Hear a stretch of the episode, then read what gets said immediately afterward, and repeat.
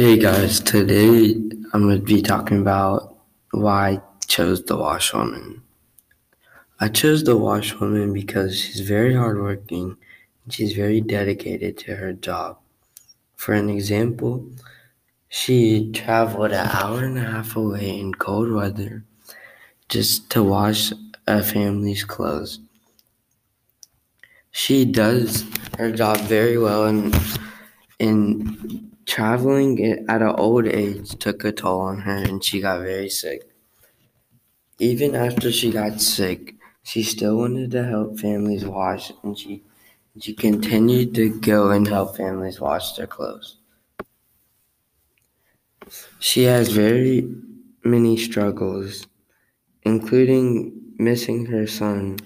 Her own son didn't let her go to his wedding, and she feels left out without him.